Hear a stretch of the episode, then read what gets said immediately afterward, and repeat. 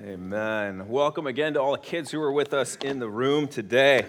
Oh, let me ask you, you kids a question. Are you, are you out there? I see Naomi out there. Cooper, I see you.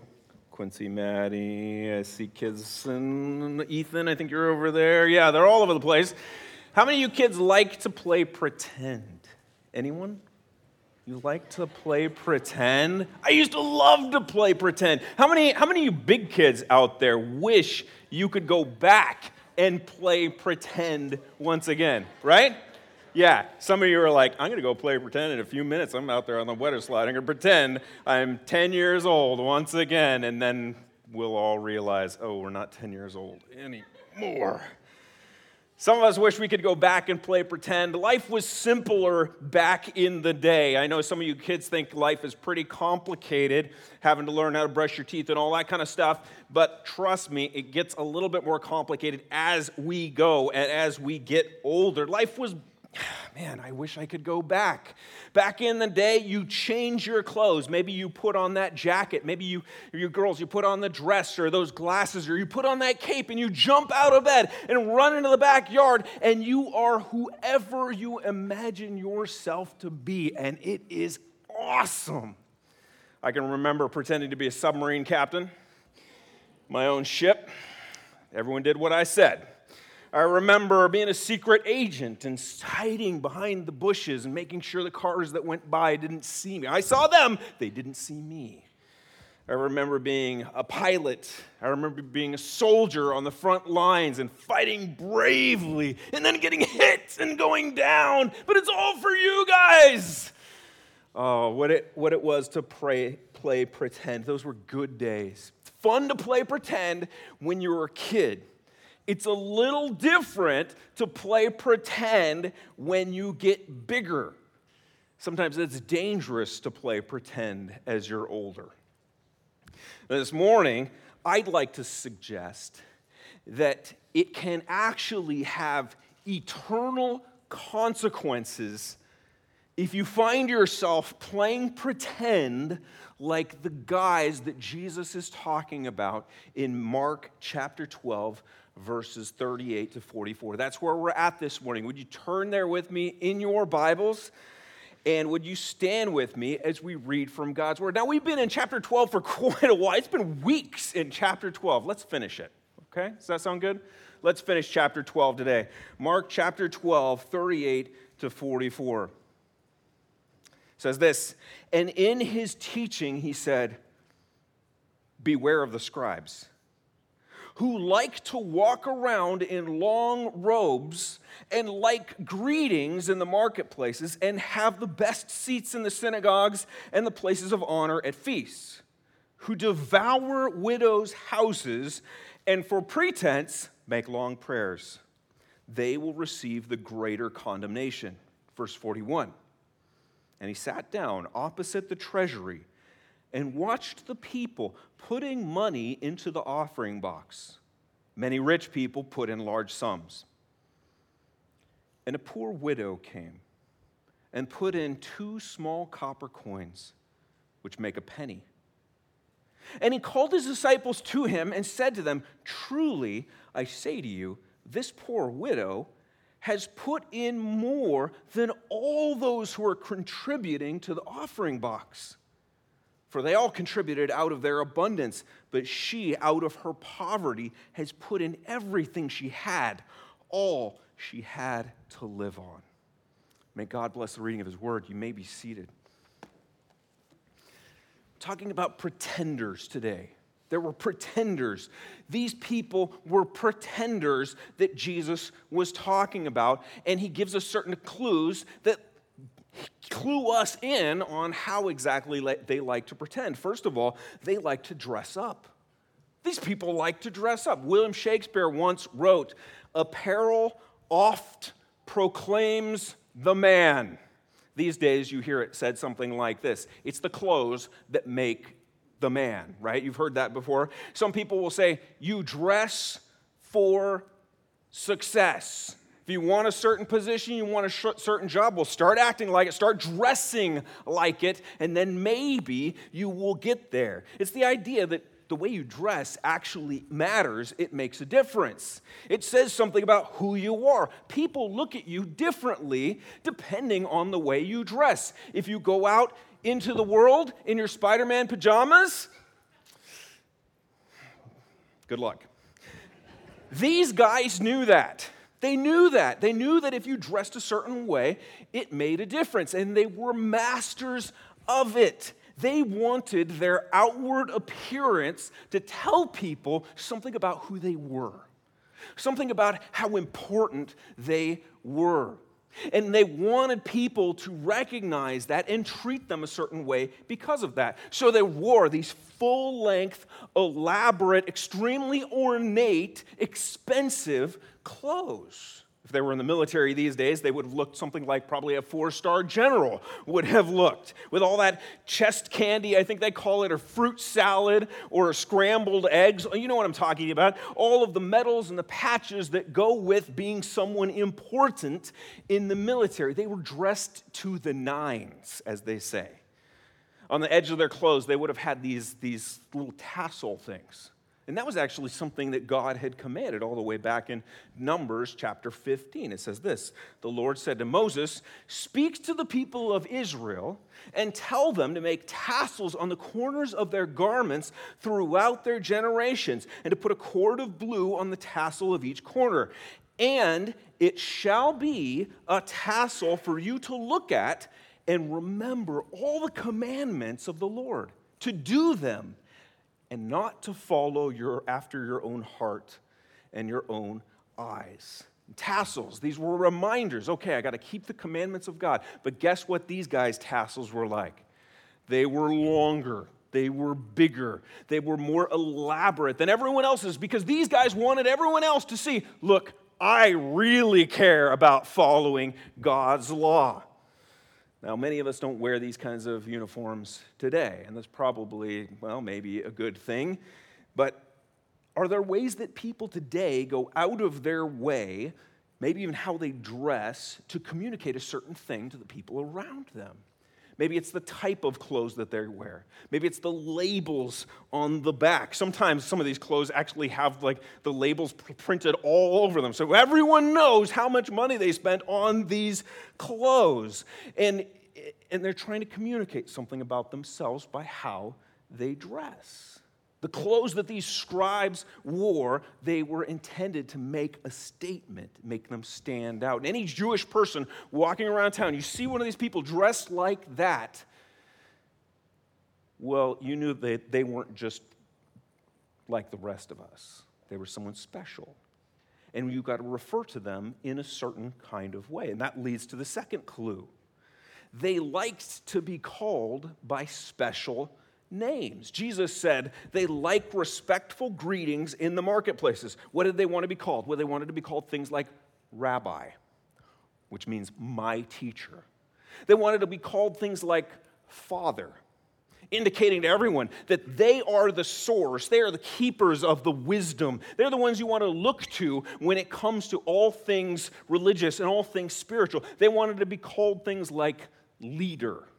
Call me leader. Can you imagine? Titles are a big deal to some people, aren't they? They are a very big deal. I worked for someone who had, it was all about the titles. And every time we printed something, an, an, error in the bulletin, he was quick to correct. No, no, no, no. You have to add DR after that and add THM and as, uh, all these extra things. And we need people to know who I am. Titles matter to some people, they indicate a certain level of respect, don't they? You get pulled over by somebody. You see the person with the uniform, you see the person with the badge, and you refer to them as officer. You don't know who they are. You don't, they're not, you're not friends of theirs, you're not enemies of theirs, but you respect the dignity that the badge represents. When you address a judge, you say, Your Honor, right? And that's because the person behind the bench represents something that you value, that you hold sacred, namely justice when you sit there on the table in that, that weird gown they put on you. You say to the person who, the, the man or woman in the white coat, you say, Doctor, Because hopefully, right? Hopefully, they studied hard and they passed all their tests and they know something, at least more than I do, about what's going on inside of me. How do we address our parents? Should we address them in a certain way? And someone might say, You don't know my parents. They, they don't deserve any respect. If you only knew what went on behind closed doors at our house. But here's the thing when the Bible talks about honoring our fathers and our mothers, it doesn't say anything about whether or not they're deserving of that honor. We simply show respect to our parents because God put them there. And God says to do it. And so, by showing proper respect to our parents, we are therefore showing respect and actually obeying God. It's good to show respect, isn't it? Respect is something that happens less and less in our world. Have you ever felt disrespected? Like five minutes ago? it happens all the time, but you know, it's one thing to recognize that we need to show proper respect, and it's one, another thing to actually be the person demanding that others show you the proper respect. To give someone else respect is to honor them.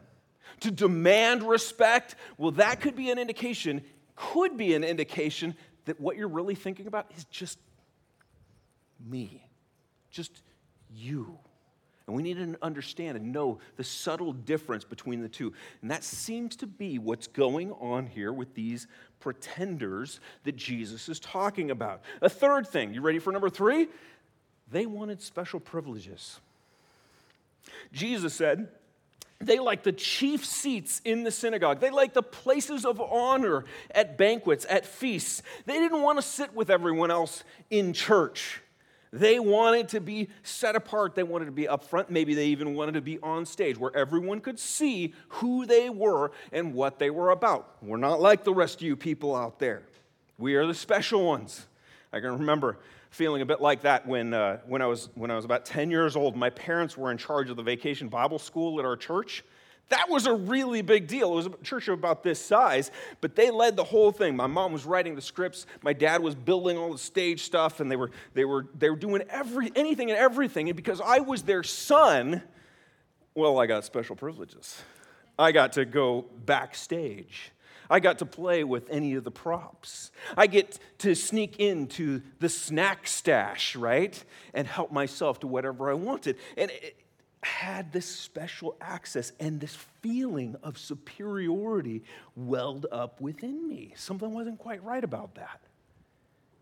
When these guys were invited to dinner, they expected the seat closest to the host. It's like at a wedding reception. You know, you've been to weddings before, and you get seated on the table that's like outside of the room where the reception is actually taking place. You're in the overflow area, and you know right then and there, okay, I'm one of the extras. I'm one of the last minute people. I'm one of the ones that probably should have would have been cut off of the list had they not had a couple extra seats. But you know those tables that are real close to where the bride and groom are sitting. They have the best view, they're in the closest proximity. Well, there's someone important. And it may be just that they're family, but they're on a different level than you who's sitting outside. That's what's going on here. They want to be closest to the host. You get the idea. These people, they thought they were special. They thought that they were part of God's super squad. They thought that they were part of the A team, the elite, the best of the best. The guys were self proclaimed experts when it came to spiritual things, when it came to the law of Moses, expert. Absolutely. When it came to the rabbinic writings, all this oral tradition that had been written down, extra rules and regulations, all this interpretation, were experts in that stuff. When it came to living out the way a person should actually live in a way that pleases God, expert. No one does it better than us. So they figured they deserved a little respect. A little respect. Come on, please. It's kind of like when I was a kid. If, if Chuck Norris would have walked in the room, all like boys in my class would have gone, What? Show proper respect. He's deserving of it. It's the same thing these guys were hoping to engender here. They wanted everyone else to know they were special.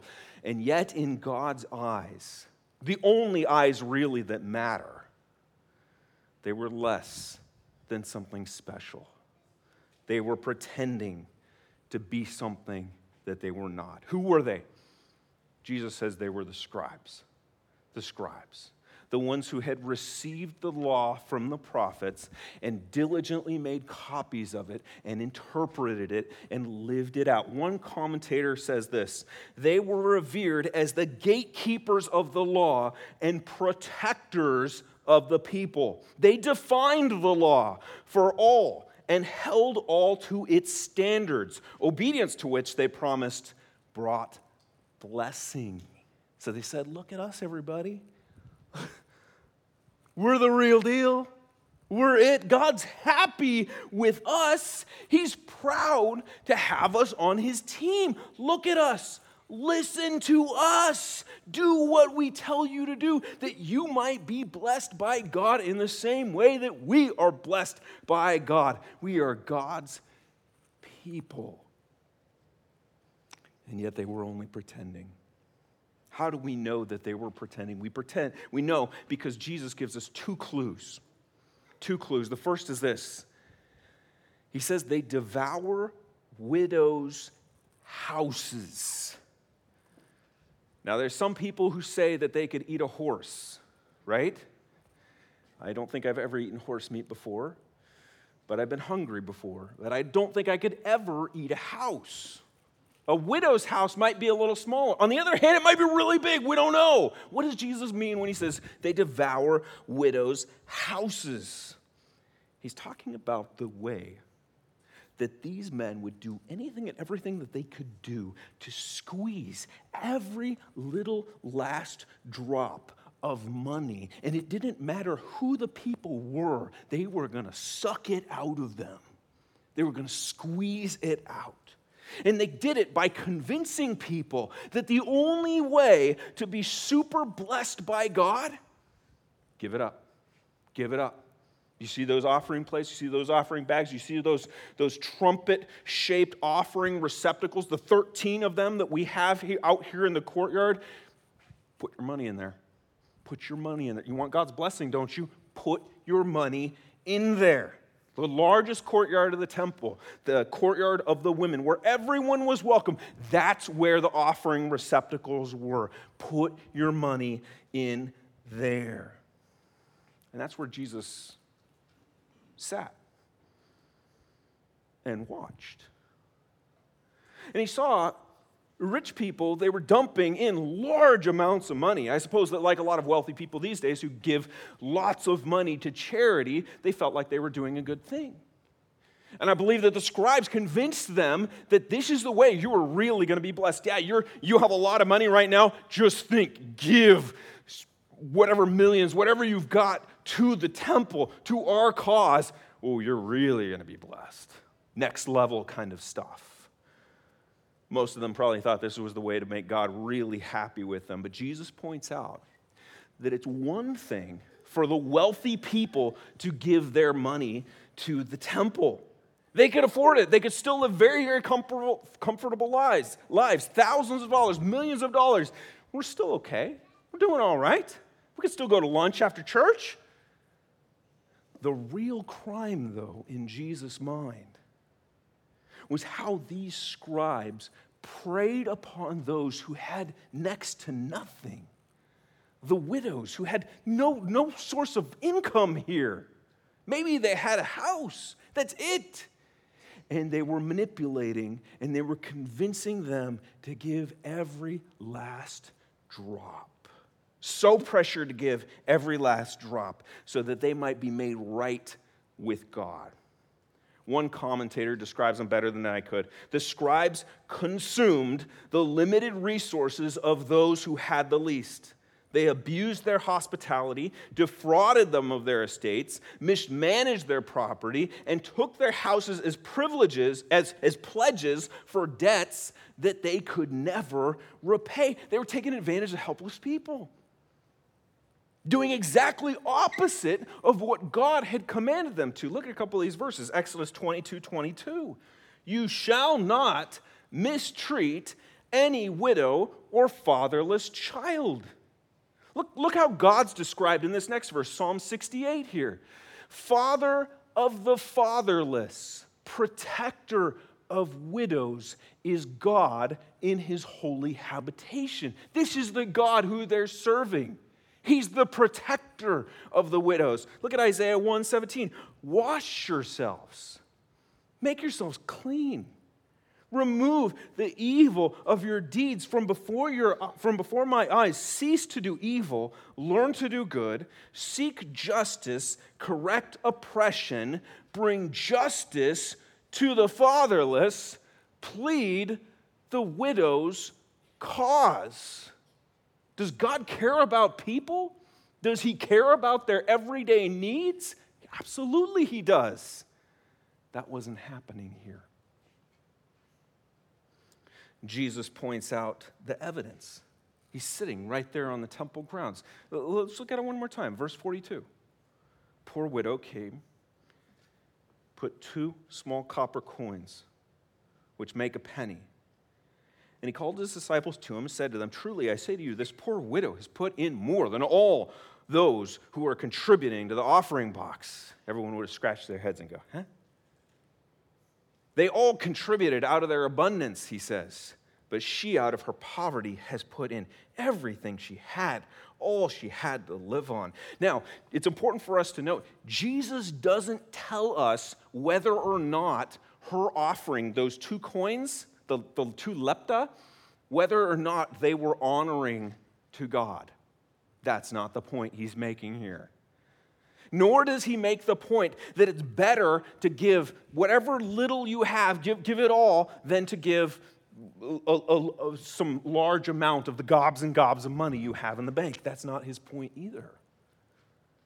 What he's trying to show everyone here is that this is a lady who has been convinced that the only way for God to truly bless her is if she gives these last two coins.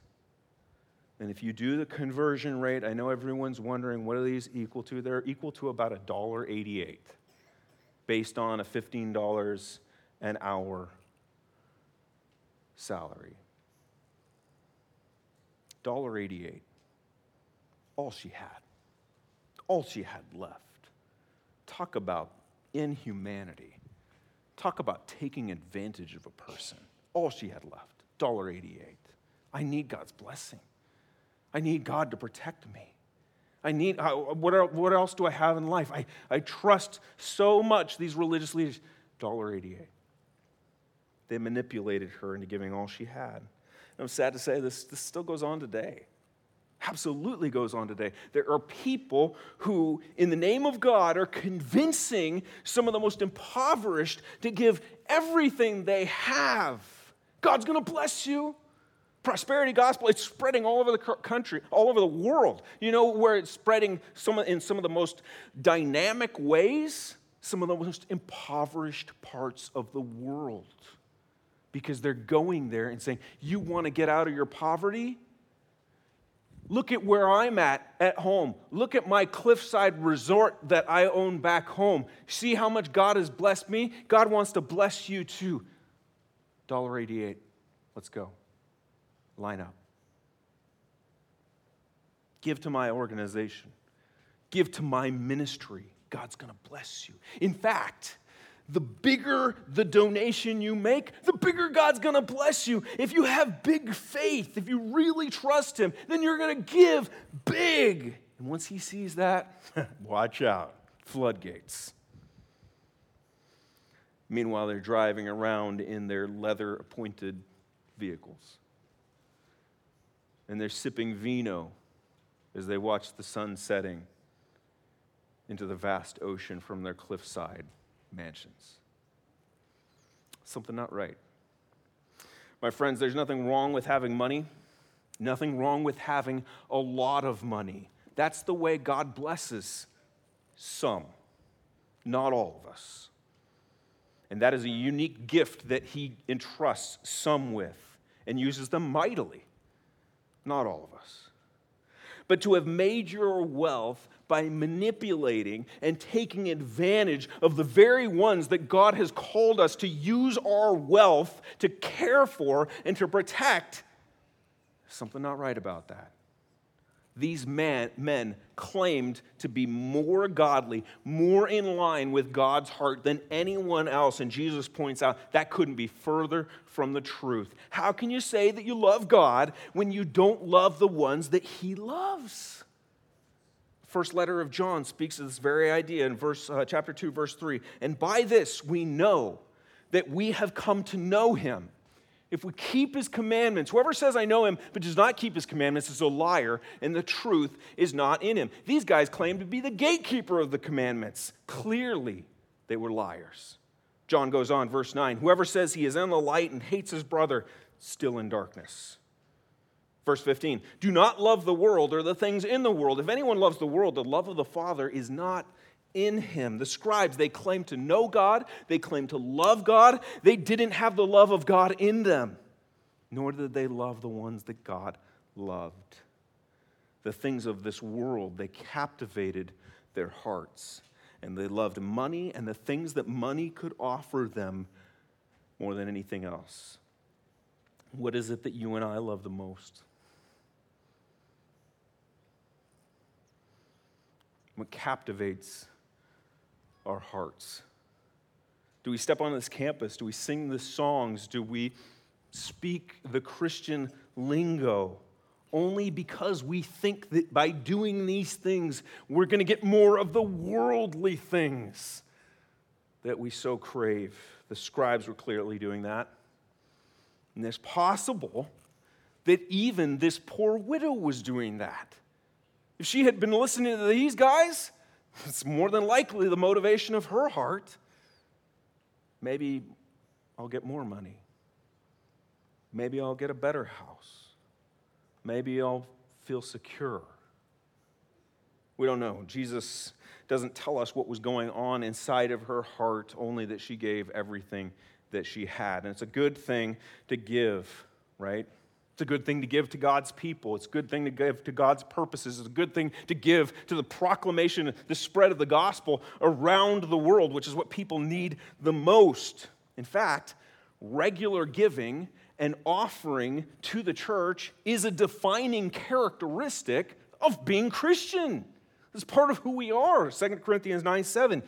Paul says, each one must give as he has decided in his heart, not reluctantly or under compulsion, God loves a cheerful giver. Giving is one of the ways that Christians show their love and devotion to God. God, I love you more than this money that you've blessed me with. Here's some of it back for the furthering of your kingdom. It's one of the ways that we show our trust in God and that our trust isn't in our bank accounts or our stocks or our finances. God, I trust you. This money came from you here. It's, it's all from you. You're the one who supplies my needs, who gives me security, who allows me to continue on. Here's, here's a percentage of it back. I trust you.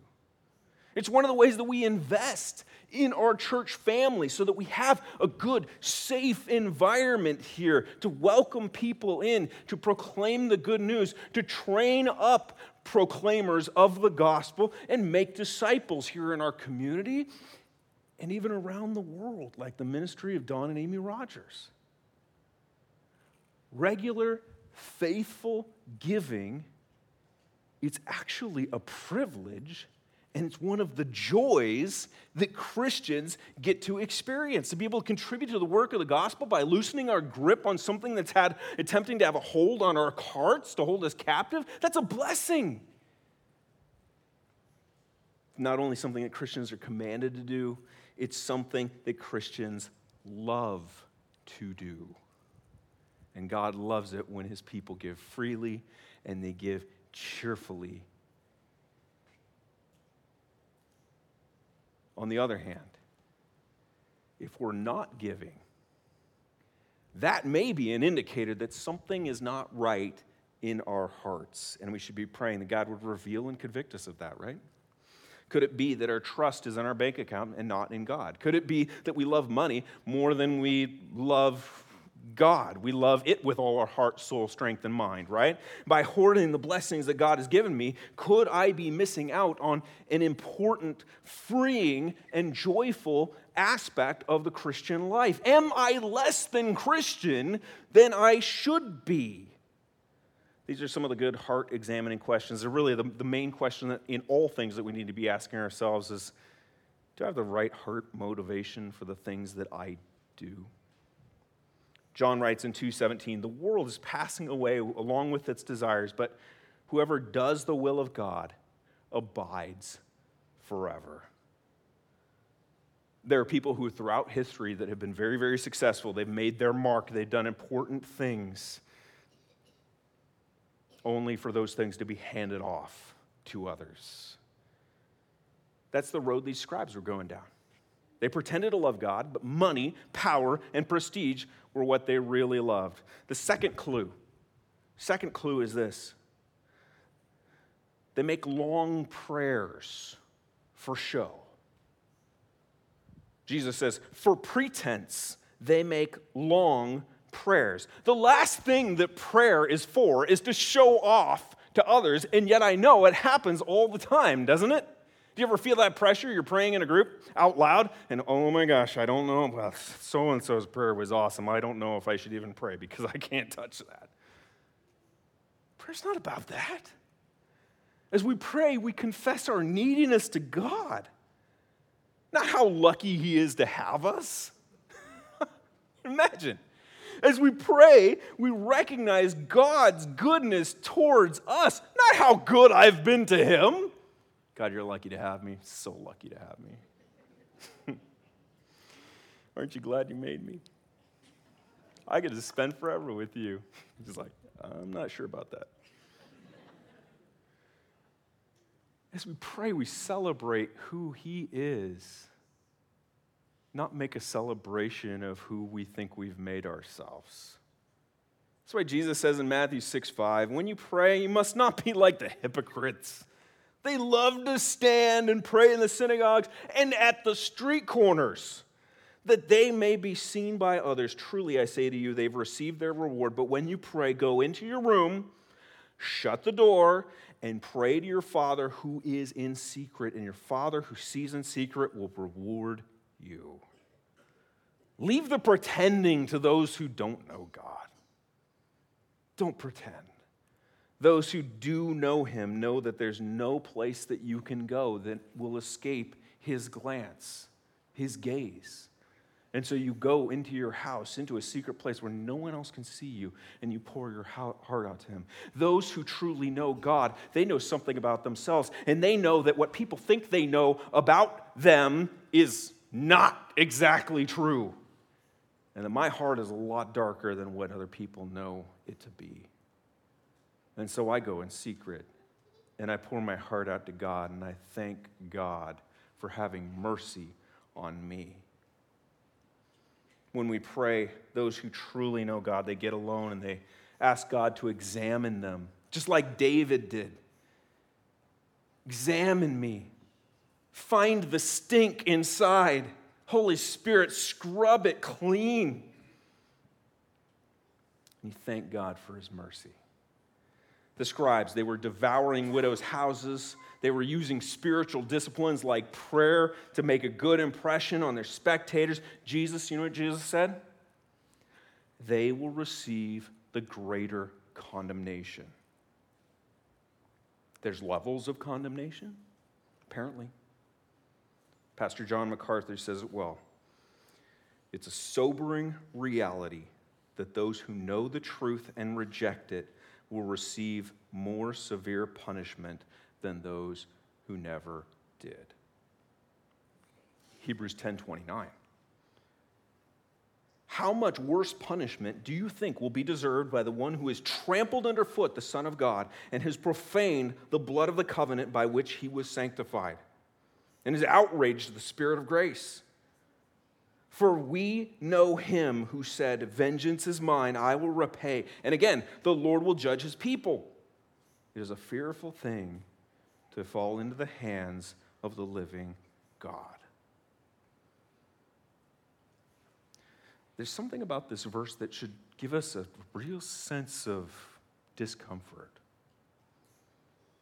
And that sense we're getting is a result of understanding just a little bit God's holiness and God's justice. Far too often we come before God in prayer just like we're saying, Hey, buddy, what are you going to give me today? Rather than saying, Lord, great and awesome, mighty God, have mercy. Thank you for your mercy. You know, these religious leaders, they, it says they, Jesus said they'll receive the greater condemnation, I think, for what they did. But I think one of the things we haven't even talked about yet is by their example, they led others to do the same. How many people followed in their footsteps? How many people believed that you could buy God's favor by putting your money where your mouth is, putting it in those trumpet shaped receptacles? How many people came to believe that it's about what's on the outside rather than what's on the inside that God's, God cares about? How many people were deceived into thinking that by following these list of rules and regulations that they put out, that, that at least while everyone else is looking, that I'm good. That's all God cares about. How many people went on to use their spirituality to get rich? How many people prayed simply to show off to others? Rather than sincerely cry out for God's mercy. The scribes were pretenders, and they taught by example. And we got to close by examining our own hearts here. Kids, thanks for hanging in. What about us? Are we guilty of the same things? Or is this, is this, what we're teaching our grandkids? Is this what we're teaching our children? Is this what we're teaching our siblings' children or, or people we come into contact with at work? What are we teaching them by the lives that we live? Maybe we aren't literally devouring widows' houses here, but could it be that simply putting on this show, we're convincing ourselves and each other that God's happy with us by our performance? Maybe we're not praying out loud on the street corners, but could it be that the way we live our lives is training people to worship God in a way that is insincere? Maybe there are other ways that we're leading people astray. Maybe our infrequent church attendance is telling our children that it isn't all that important to regularly come together and worship with the body of Christ. Or maybe it's more important, face this time and time again in youth ministry, more important to play that sport or do that extracurricular activity on a Sunday so that you can get that scholarship and so you can go to that college so you can be taught all of this garbage and be led completely away from God. Could it be that we're leading our kids away from Him? May we complain to each other as we complain to each other about so and so at church. You see what so and so did out on the grass after church? How they were stealing other kids' lunches and they were trying to pop the inflatable slide. You see that? We love to talk about people all the time, don't we? We love to complain about other teacher or uh, people. Are we teaching people that what Jesus said, that you will know these are my people by their love? Are we teaching them that yeah, that's not really true. Maybe we're, when we make compromises and we're dabbling in things that we shouldn't be for the sake of enter- entertainment. Are we leading others to believe that holiness and righteousness, well, God doesn't really care about those things? Maybe, maybe when we act one way at church and then another way at home or another way at work or another way at school, we're showing the world that this whole Jesus thing, it really doesn't make all that much of a difference.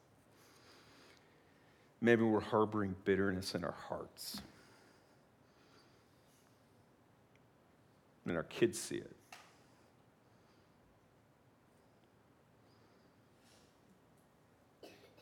And it says loud and clear that the forgiveness of Christ is just a sham. We could go on and on, couldn't we? We won't. Don't worry. There are hundreds, probably thousands of ways that we can be less than Christian, less than Christ like in our lives. I'd like to give you just three things, three ways that we can guard, guard ourselves from falling into this less than Christian kind of way of life. Real quickly, first one, We need to devote ourselves to time in God's Word alone, time with prayer, time in prayer to God. As we, we need God to search our hearts, to know us through and through, seek out any grievous way within us, to lead us in the way everlasting, like David prayed in Psalm 139. We need that. We need to be in the Word. Secondly, we need to be in community with other believers. We need regular, meaningful, spiritually oriented fellowship, times where we sit down across from each other and we look each other in the eye and we ask each other hard questions and we share deep things that are going on in our lives. We share deep wants, we confess deep sins, and we're praying for one another and we're encouraging one another. And that's one of the things we're hoping that community groups help facilitate here in our church. We need to be in community. Finally, we need to not just be consumers of church, coming to church. What does church have to offer me? We need to actually seal the deal and become members of a church.